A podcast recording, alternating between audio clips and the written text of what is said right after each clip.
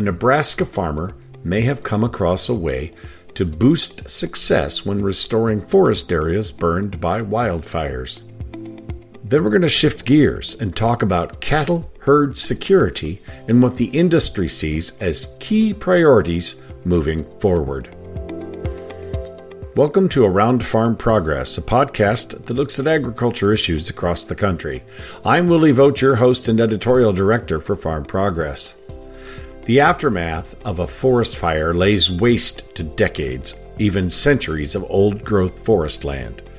Bringing it back efficiently takes work, and one Nebraska farmer has found some tactics that could be helpful for others in the future. Curt Arens with Nebraska Farmer traveled to the Pine Ridge area of the state to check in on what's happened since a fire burned through the area in 2012. He also shares some interesting Native American history related to this range laid bare by fire. It's an interesting addendum to this story about innovating forest recovery. Let's check in with Curt to learn more. Well, Curt Arens, welcome to Around Farm Progress. How are you, Willie? I'm doing good. I'm doing good. And you've been busy. Um, you've actually you've been doing the thing you like to do best. You got out of the office and you went to the some a pretty part of Nebraska in the Red Pine area. Why did you go there, and what did you find? Well, you know, Willie, anytime I get to go out west in western Nebraska is a good day for me, I guess, because it's one of my favorite parts of our state and uh, one of the most beautiful parts too. And and uh, I uh, last fall, I went up into uh, what's called the Pine Ridge in Nebraska. It would be in the northern panhandle. I was uh, a few miles north of Hay Springs on Flying Heart Ranch. And uh, the thing about this area is about a decade ago, 2012, as as we all know, wildfires, you know, really hit the West hard. And this particular area was uh, hit by the Wellnitz fire. It burned uh, in late August 2012 about near, very nearly 100,000 acres on up into South Dakota.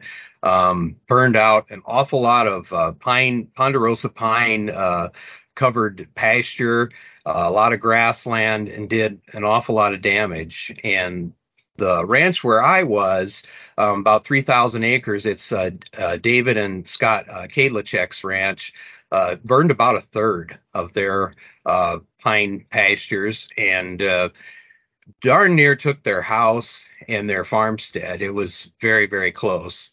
Um, in fact, David told me that uh, in the midst of this fire, which they really weren't sure how they were going to stop it.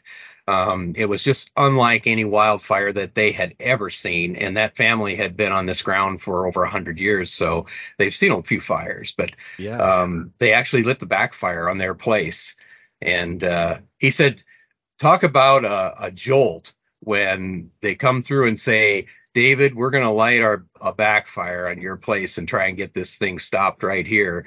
And it's just, you know, basically yards from your house. Um, that will get your attention. Yeah, I bet it does. I bet it does. In the aftermath of all that, though, they wanted to replant, right? They wanted to start to restore what they'd lost.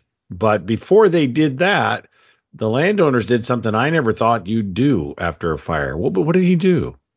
Well, you know, they, there's a lot of uh, history of logging in that particular part mm-hmm. of the country. Um, you know, the ponderosa pine forests have been there for centuries, and and so part of their income stream is uh, to uh, gain some income from those trees. They, of course, do some custom grazing uh, in the summertime where they manage all the fencing and the watering systems for uh, cattle that are brought in and then and then brought back out in the fall. So you know the forage part of it's pretty darn important to them. But they also wanted to reforest these areas that were burned so hotly, and the north slopes of a lot of these big ridges um, on their on their ranch were burned the hottest, and they basically were left with you know burned up toothpicks on these north slopes of most of their pastures. But they wanted to try and figure out a way to reforest this. And, uh, you know, replanting efforts on ponderosa pine in that particular part of the state have been successful, but survivability of those seedlings has been a little tricky. I mean, you know, dry summers and and hot weather has put has taken a toll on a lot of the replanting efforts uh, previously on previous efforts. So they wanted to try something different and see if they couldn't get the ponderosa pine back. And uh, so they did some test plantings on their place that were sort of unusual, trying out just some different things that they thought might work. And uh, lo and behold, uh, they found some success. Yeah, but they did something like I was, I guess what I was alluding to is that they climbed into the compact track loader and hit the toothpicks with a mulcher. Exactly, and that that was that was kind of the kicker that uh, that no one had thought of before when they were doing the replanting. Um, David had a Bobcat T uh, 770 and and uh, with a five foot uh, uh, shredder mulch mulching head on it, mm-hmm. and he got on some really you know it's tracked, it's on track, so he got in some pretty steep slopes, and he started notching down and grinding down these burned up toothpicks and the burned up ponderosa pines some fairly large logs mm-hmm. um, and made mulch out of it because they were worried about erosion um, right. after the fire. There just was nothing to hold the ground in place. We're talking about some very steep stuff. And so wherever he could get, he got got in the bobcat and, and mulched everything down. Even on logs that he really couldn't mulch completely, he would notch them so that they would eventually, you know, degrade over time. Um, and the whole idea was just to hold soil in place get some forage growing back, and uh, what you know the and then because of this having this mulch laying on on these side these side hills, these deep ridges, when they went back to replant, try to test and replant some trees, they decided to plant some of these seedlings into these mulch piles. Hmm. And it was just kind of an accidental thing, but the the places where they replanted pine seedlings into the mulch piles are maybe double in size now, uh, 10 years later, 11 years later, than trees that were just planted into the side hill without the mulch. So I think maybe they're onto something. Sounds like it. I mean, we know mulch is a good thing for plants around our houses. We know that mulch helps trees keep weeds out of the way and hold moisture in the ground. Apparently, it works with bare root pine when you dig it into mulch you know, in the survivability uh, ratings that they've done on their test sites with Nebraska Forest Service have been kind of outstanding. I mean, normally you might figure 40 to 50% survivability on a regular pine seedling and under these really harsh conditions. I mean, you know, the Pine Ridge, you know, if they get 15 inches in a year, that uh, 15 to 18, that's really a, a wet year. And so mm. they're they're under low precip, some pretty hot temperatures. So 40 to 50% is what you might expect. But the Kadleceks in their sites where they planted into um, these mulch piles, uh, sort of random mulch piles, they're seeing over 90% survivability. and this is at three different test sites planted at different times, you know, uh, on kind of similar conditions. And they've got trees that they planted, I'm going to say seven or eight years ago that are eight feet, nine feet tall uh, that were planted in some mulch piles. That's pretty outstanding. I mean, it's almost hard to believe until you see it.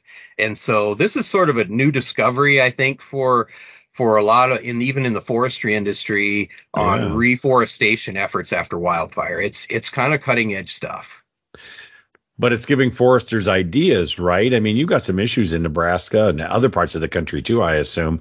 Those uh, uh, depression era shelter belts, red cedar issues. What are they thinking about with those?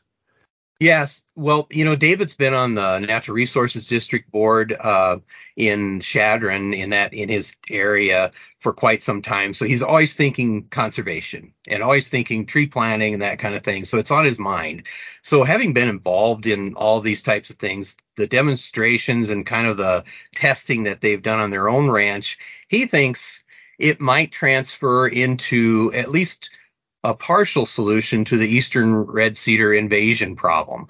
So we, we could start there, you know, with Uh, Eastern red cedar is the fastest, you know, growing forest resource in a lot of the Great Plains states. Uh, Nebraska and Kansas are kind of in the target, and we're one of the a couple of the worst states probably as far as what they might call the green glacier. I've heard it called, um, oh. you know, because it's it's not wanted. I mean, it's eating up pastures, eating up range land and grazing land. And uh, so a cedar tree is great in a shelter belt, not so great where you don't want it to be. So David thinks that why couldn't we you know, mulch down at least the medium sized trees into mulch and plant something that would be more useful, like a ponderosa pine that could actually be logged someday and provide an income stream on some of these pastures where, where it makes sense. Not everywhere, but where it would make sense.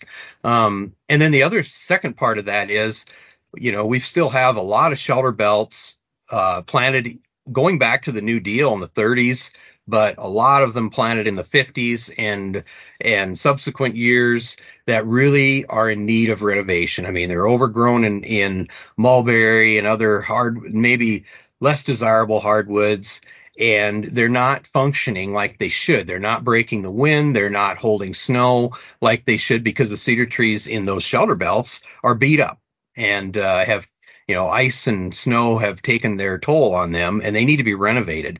What happens, unfortunately, a lot of times is these shelter belts get just taken out and then they're gone and they're probably gone forever. What David thinks and some of some of the foresters think uh, that maybe using a mulching head, just as he did on the Ponderosa, uh, take kind of mulching out some of these windbreaks, these old windbreaks, and then planting, replanting a new windbreak into the mulch um, would be a way to use the mulch as a biodegradable, uh, you know, way to kind of even out the temperature of the soil, uh, conserve moisture, keep the weeds down. So, you know, there's a lot of pluses to this idea, and now it just needs to be tested probably um, more. So, I look for this to come come into something, and for this this mulching head idea to be a pretty pretty cutting edge thing for maybe renovation on some shelter belts. Those mulching heads are pretty amazing they're some of my favorite videos to watch at a farm show. If you go by the exhibit for one of the companies that makes them and you just watch their videos, and some of them are uh, different designs, they actually spread the mulch more effectively. So when they hit the tree, it's not just a pile. They can kind of move the mulch around, which I think would be an issue for this, right? You don't want to stack it too deep when you're going to plant a tree into it, I would assume.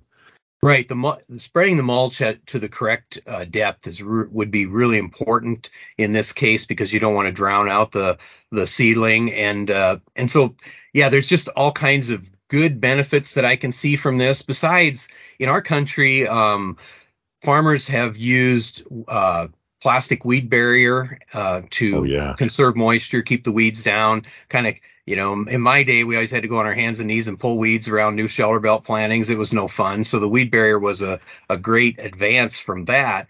But as those trees grow older, um, the barrier has a has kind of the tendency to girdle some of the trees.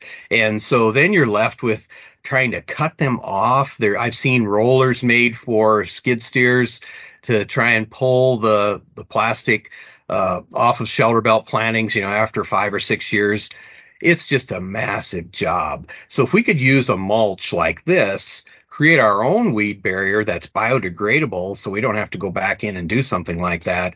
Man, it just seems like a great opportunity. So I, I really think that this is going to be something that may make it a lot easier, more convenient, um, and increase the survivability of new windbreak plantings, even under some kind of harsh weather conditions.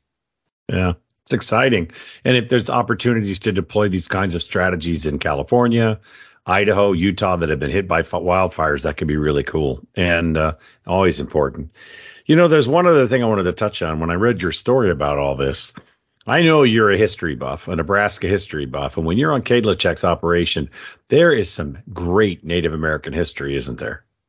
Yeah, I you know, and I kind of stumbled on it. I I think uh, my friend who's a forester in that area took me up on the ranch, and he he kind of knew knew this about me, and and so he tipped David off. And uh, anyway, one of the last things that uh, we saw when I was when I was up there for the day uh, David said, "Well, I, I want to show you something before before we leave the pasture."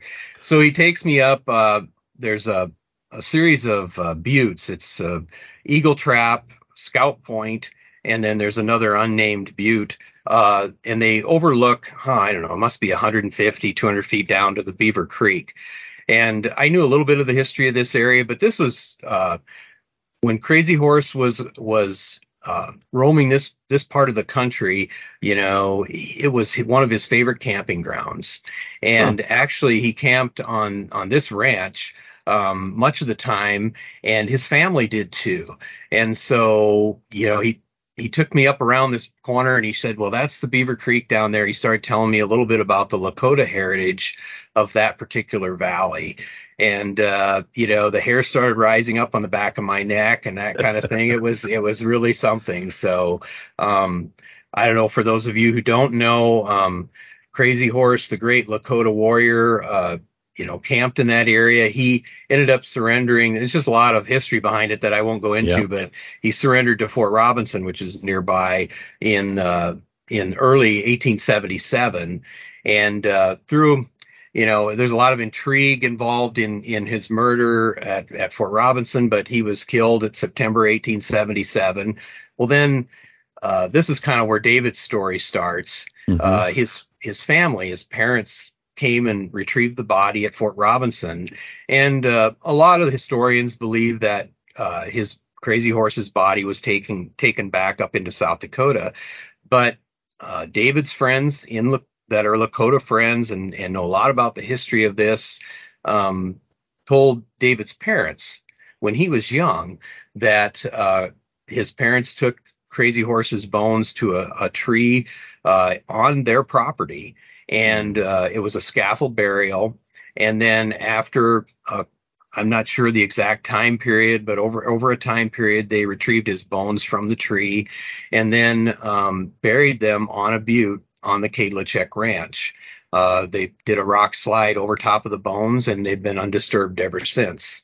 No one knows for sure about this, but uh, the Lakota people tell David that this is the spot. And, uh, you know, he has a lot of visitors who are Native American visitors who come up to see that site to pray there.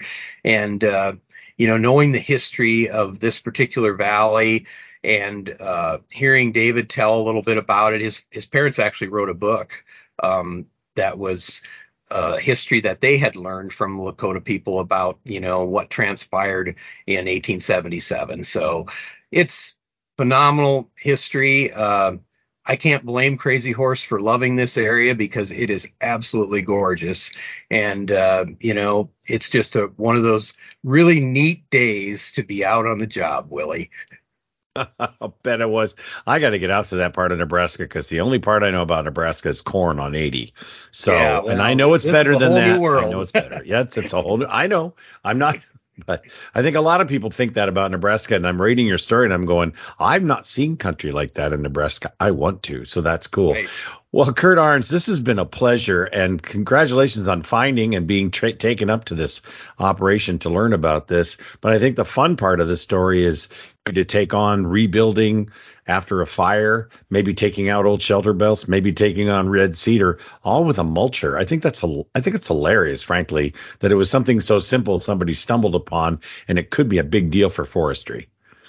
I really hope it is, and you know we'll be following this story as it goes yep. forward, and and I think we have you know because of the success of this site, there's probably going to be a lot of folks very interested from forest services and in the state agencies you know that that kind of follow the eastern red cedar deal. So so it, it's kind of exciting stuff and it was really a pleasure to be a part of it. Oh that's cool. And thank you for sharing that story. It's been good to talk to you curt. Take care. You bet. Thanks willie Thanks to Curt Arens with Nebraska Farmer for that insight. Curt is a history buff and loves to learn more about Nebraska history and what's going on in the state. It's always great to catch up with him. Like last week, I'm turning our attention to beef as we continue featuring interviews that the Farm Progress team picked up during the National Cattlemen's Beef Association Cattle Industry Convention. First, we'll hear from a conversation Betty Haynes with Prairie Farmer had with Julia Herman, NCBA beef cattle specialist and veterinarian, who discusses what biosecurity means to producers. And after Betty's conversation, check out the talk Jennifer Carrico with Wallaces Farmer had with Mark McCully, CEO of the American Angus Association. Julia Herman opens the conversation with Betty by sharing her role at NCBA. Give it a listen. Julia Herman, beef cattle specialist veterinarian with the producer education team. Uh, so my role is education development and veterinary outreach, and so anything uh, that has to do with uh, beef quality assurance program, but also we have some education uh, responsibilities on the consumer side too. Uh, but I am the veterinary and technical and expertise behind all of our resources. And what led you to your current position? Oh, well, previously I was in private practice in uh, Kansas. I did uh, practice at a primarily cow calf operation. Got some really great experience there. I also have taught at the Colorado State University Vet School in the livestock department. So uh, I really do. I, I, didn't realize I loved teaching, but I do.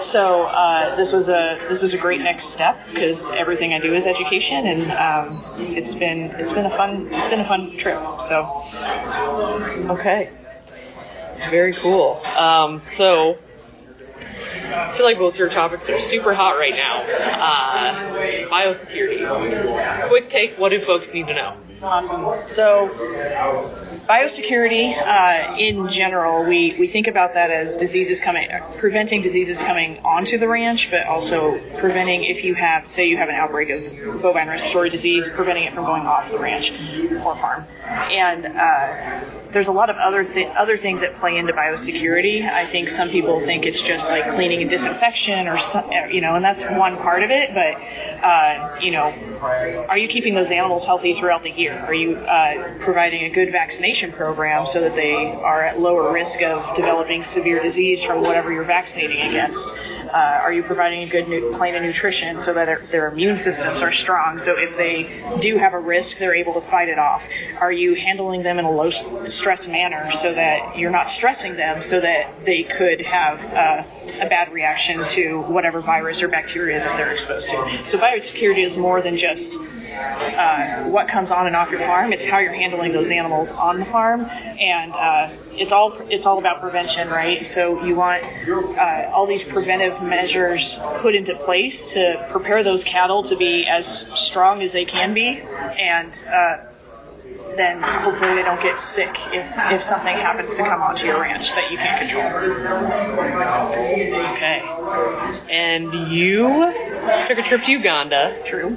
To research foot and mouth disease. Yes. Yes. Tell me about that. What? Yeah. So uh, in Uganda, well, so in February of 2020, uh, before the world shut down, um, I was in, uh, fortunate enough to go to Uganda uh, with a group of uh, animal health experts from uh, from North America. And so our goal was to go learn about foot and mouth disease in an endemic country. And so Uganda has foot and mouth disease all the time. They're never going to get rid of it. It's in their it's in their uh, livestock. It's in their wildlife. They're they just have to live with it. And so we want to. Um, we wanted to learn from them because the United States has not seen foot and mouth disease since 1929. We don't want it um, because there's a lot of there's some animal health uh, issues with being foot and mouth disease positive, but there's also a lot of trade issues with being foot and mouth disease positive. So while we were there, we were able to see two active outbreaks and we walked through the entire uh, investigation on how to trace that disease, how to trace that infection from one farm to another. We got to see the animals with their clinical signs, test them for the disease. Uh, we got to talk to the farmers on how that uh, the outbreak was affecting one their animals, but two their business. Um, the region we were in, they were in a multi uh, they're in a multi-week or multi-month infection or uh, outbreak, and so they weren't able to sell their animals. They weren't able to transport their animals for that entire time period, and so it was very eye-opening to figure out how the United States livestock industry would uh, would respond to foot and mouth disease because it's not just a cattle issue. It's uh, any cloven hoofed animal can get infected with this virus. So pigs, sheep, goats, wildlife, cattle, all of those can be infected. And so um, it was it was very eye opening to see what what what they had to do to keep going in their business. But then uh, again, we have a very we have a naive herd here in the United States. Um, so if we get foot and mouth disease, what's going to happen? And the answer is a, a, a lot of steps and a lot of a lot of things are going to disrupt our everyday activities. Okay, wow. That's great stuff. So that's been a big topic here. Foot and mouth disease, foot and mouth disease vaccines. Yes. Um, could you talk about that and what NCBA is doing? So N- NCBA has a lot of great relationships with uh, in our in the DC area and the organizations working to prevent and respond to foot and mouth disease. And NCBA has really been really instrumental in uh, advocating for more vaccines uh, in our arsenal uh, in case foot and mouth disease gets here. Uh, on on our team, uh, we're focusing on the producer level, and so that's part of uh, our biosecurity planning and what we're teaching with that. And so, teaching for biosecurity uh, protocols for daily diseases, so like bovine respiratory disease, we talked about that earlier, Johne's disease, lepto, things like that. Um, a lot of the steps that you can take to protect protect your operation from those diseases do apply to a foreign animal disease like foot and mouth disease. And so BQA is really starting at the basics and teaching principles of biosecurity, uh, going through various uh, aspects of the operation, like what people are coming onto your operation, what animals are coming onto your operation. Do you have a quarantine period for new animals coming onto your operation? Uh, do you have a training protocol for your employees? Uh, there are a lot of different ways that you can uh, evaluate biosecurity on your farm. Mm-hmm. Uh, and so the biosecurity plan, it's a BQA daily biosecurity plan for disease prevention, and it's available on the website bqa.org. And it's uh, you can fill it out as a fillable PDF, or you can download it and print it and handwrite uh, through all the sections. Uh, we rec- we recommend that people go through that with their families, with their veterinarians, uh, and really evaluate what they're doing now on a daily basis to protect their animals and their herd. Uh, but then um, BQA always focuses on continuous improvement. So what can we improve? Uh, biosecurity is a verb. It's always changing, and so your biosecurity plan today is not going to be the same as it is two days from now. And so uh, we recommend looking at a biosecurity plan at least one to two times a year, just to make sure that you're staying on top of it and it's not necessarily the written part that's super important, uh, but it's like going through the process, like under, you know, go, uh, thinking through each of those steps, and then if you have an outbreak situation, you're able to recall that a little bit faster and react, or and uh, I guess react within the situation a little bit faster. Awesome. Do you feel like you saw any parallels between what the COVID 19 pandemic did to the U.S do you see any parallels to what foot and mouth disease could do?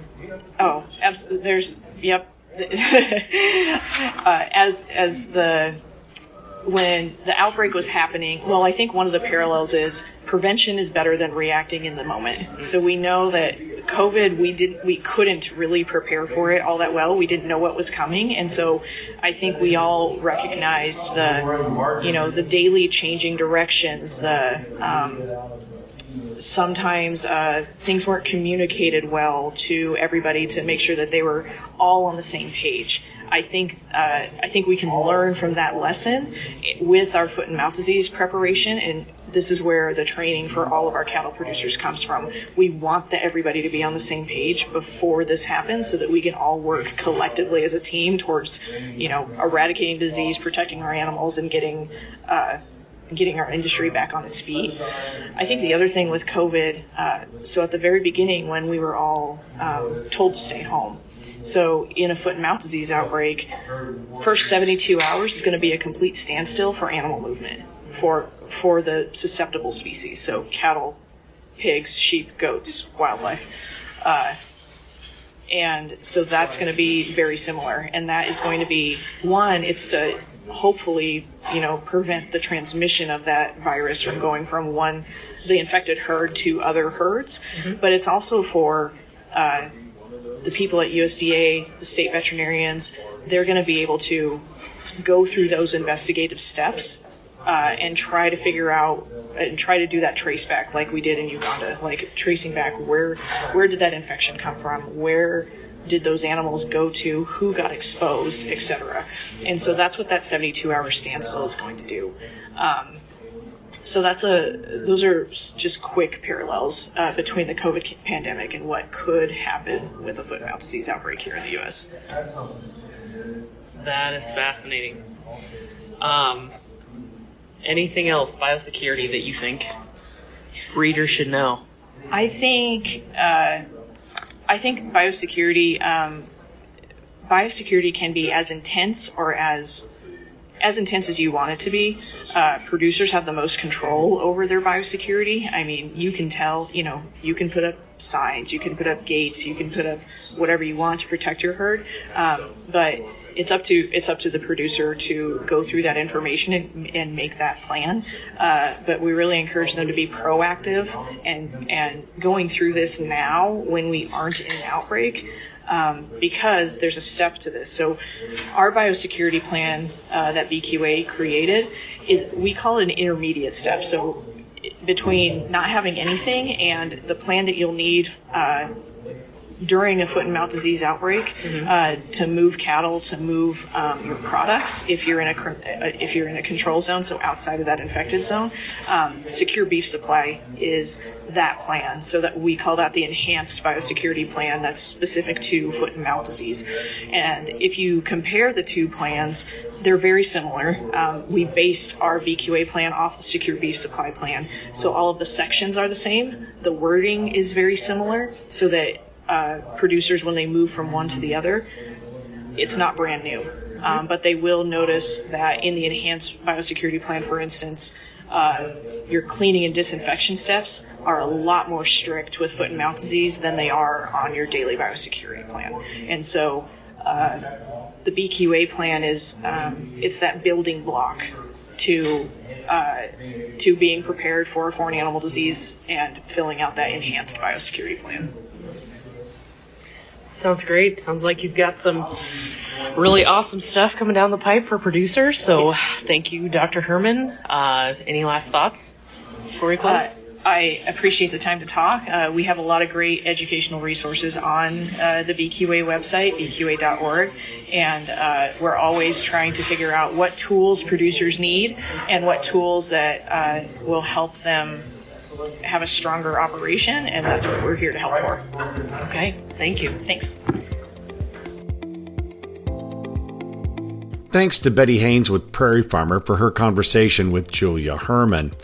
Herman's insights on the value of the Beef Quality Assurance Program and its role in managing biosecurity was fascinating. Next up, we turn our attention to a conversation Jennifer Carrico with Wallaces Farmer had with Mark McCully, CEO of the American Angus Association. They discuss electronic identification and what it can mean for seed stock producers. There's also a role for EID and traceability for biosecurity. Jennifer starts right off with an important question about EID why is traceability and EID important to seed stock producers and to Angus producers? I think you know you almost have to kind of separate those two just a little bit. I think EID is a is a means for for traceability, and I know for for us as a breed association, we have spent a lot of time here talking about how do we make data collection, phenotypic data collection for our breeders. How do we make that easier? How do we make the registration process easier and all of that. And so just recently, uh, our board has chosen to accept electronic identification as a form of permanent identification, which has been a big move for uh, for us as a breed association. Really, again, embracing the technology that's that's there for our breeders to use, uh, however they choose. And and we know we have a lot of, of folks that are they're they're using EIDs. It it allows them to collect that data uh, more uh, more effectively, more efficiently, more accurately um, at the uh, chute side and or whatever software and things they're using, and allows that to get that uploaded into our into our breed association database as efficiently as possible. So people that have animals that already have those uh, in them, they can upload that information to be included. Then will it be on like the registration papers Yep. as well? Yep, it's, it's we're going to require an 840 tag. So um, uh, as and again, it's not mandatory that they have to do an EID, but it's an option that, that if uh, a breeder wants to use EID as a permanent form of identification today, and say not have a tattoo or not have a freeze brand as we previously required. Um, we think most will probably still they're going to still need management codes and tags and identification and things. But then it allows them to upload that into that, that, that registry of that animal and we will put that that eid will go on the registration paper. Um, we're going to have it um, you know blinded uh, to an extent like you would think about a credit card number being blinded. We want to make sure we we respect the, the, the, the privacy of, of that um, but but still maintain the a way to communicate that, that animal identity So have have has the board talked anything more about uh, or extended? You know, I know there's a lot of different um, technologies out there that collect that have data collection that go with it um, and and management of those. Is there anything any discussion about that kind of thing? Weights and Yeah. everything. Actually, a, a lot, a lot of discussion around um, the different ways that that our members, our breeders, are u- collecting data, that are managing their operations. Um, we've we've tried to to be um, um, understanding and agnostic to really all of these different software programs and technologies, and work as seamlessly with those as we can. So where if you're if you're using software herd management program XYZ, um, we have we've worked with that that program to have their their their data export um, reports set up in the format that most easily uploads into our program. So we've tried to be really aware of what our breeders and members are, are using. Uh, we have some of our own programs uh, that we use as a uh, one is a, um, a cloud-based or, or, or online-based, and the other is a, is a software program that we've had for, for a long time. So continuing to see how all of those interface. What, what we what we know is our our breeders are as time crunched as, as ever, um, and we also know in this world of seed stock selection, it's we're, we're asking for we need more data, more phenotypic data for some traits we want to better describe for the breeders, and so we're asking for more data collection at a time when people don't have time to, to collect data, turn in data. So we're just working with all of those, trying to make it as easy as possible. EID or any new technology. I mean, we're talking about EID today, but technologies down the road that um, allow for that data transmission uh, to uh, to to occur is, is something we'll take a hard hard look at. Let's shift a little bit to more of the traceability. Um, we know you know, traceability is important for disease, um, finding the disease source and those kind of things. How how have has Angus? What have you guys talked about? Um, you know, amongst your board or amongst the association, um, you know, why? Uh, obviously, we need to know if there's a, disease, a foreign animal disease Right. outbreak. But um, how do you talk amongst yourselves and, Yeah, yeah. and communicate to your members? Yeah, you know, and traceability is one of these topics as, as an industry. We've been we've been wrestling with this thing for a long time. I mean, I've been in professionally in the industry for, for a couple decades now, and and and we seems to be a, a reoccurring topic. I, I don't know that there's much resistance out there across our, our our membership in particular around the need for disease traceback. I think we all see the potential threats that, that, that occur with something like a foot and mouth disease where we where we would need to to, to isolate that uh, that that that that disease as fast as possible, do the trace back, you know, um, maintain our export markets, um, all of those things. I, I think there's there's wide wide uh, agreement that those things are important. Probably the methodology by which we do that,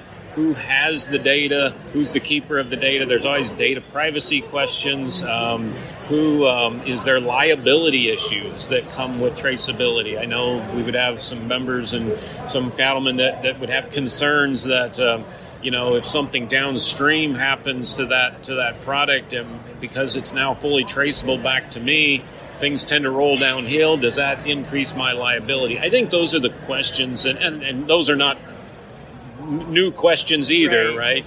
But I think those tend to be the questions we have when we have this topic. um, uh, discussed. Um, as a breed association, we've probably really kind of limited our scope around traceability to those things, making sure that you know we maintain you know for for our breed registry animal identification um, uh, and and and now today with genomics you know we can do a better job with parentage and and lineage traceability if you will. Um, but that's that's probably the context a lot of the discussion has been in. Okay great. There's a lot going on this week. Thanks to Jennifer Carrico with Wallaces Farmer for that insightful conversation about electronic identification. Thanks also to Curt Arens with Nebraska Farmer for his talk about forest restoration. And for Betty Haynes with Prairie Farmer and her biosecurity conversation. Like I said, a lot was going on. This was another set of interesting topics, and if you don't want to miss what we're talking about here at Around Farm Progress, simply subscribe to this podcast on your favorite platform Apple, Spotify, Amazon, and more. And if you have a smart speaker, all you have to do is tell it to listen to Around Farm Progress, and you'll hear the latest episode. Next week, we're doing something a little different. Jacqueline Holland with Farm Futures is teaming up with one of our digital team members, Rachel Shute, for a new approach to the podcast. Make sure you make plans to join us. Farm Progress is the nation's leading agriculture information source with 17 state and regional brands, as well as Farm Futures, Beef, National Hog Farmer, and Feedstuffs, and our events including the Farm Progress Show, Husker Harvest Days, the Farm Futures Summit, and the New York Farm Show. Join us next week as we continue our agriculture journey around the country. I'm Willie Vogt, Editorial Director at Farm Progress. Thanks for listening.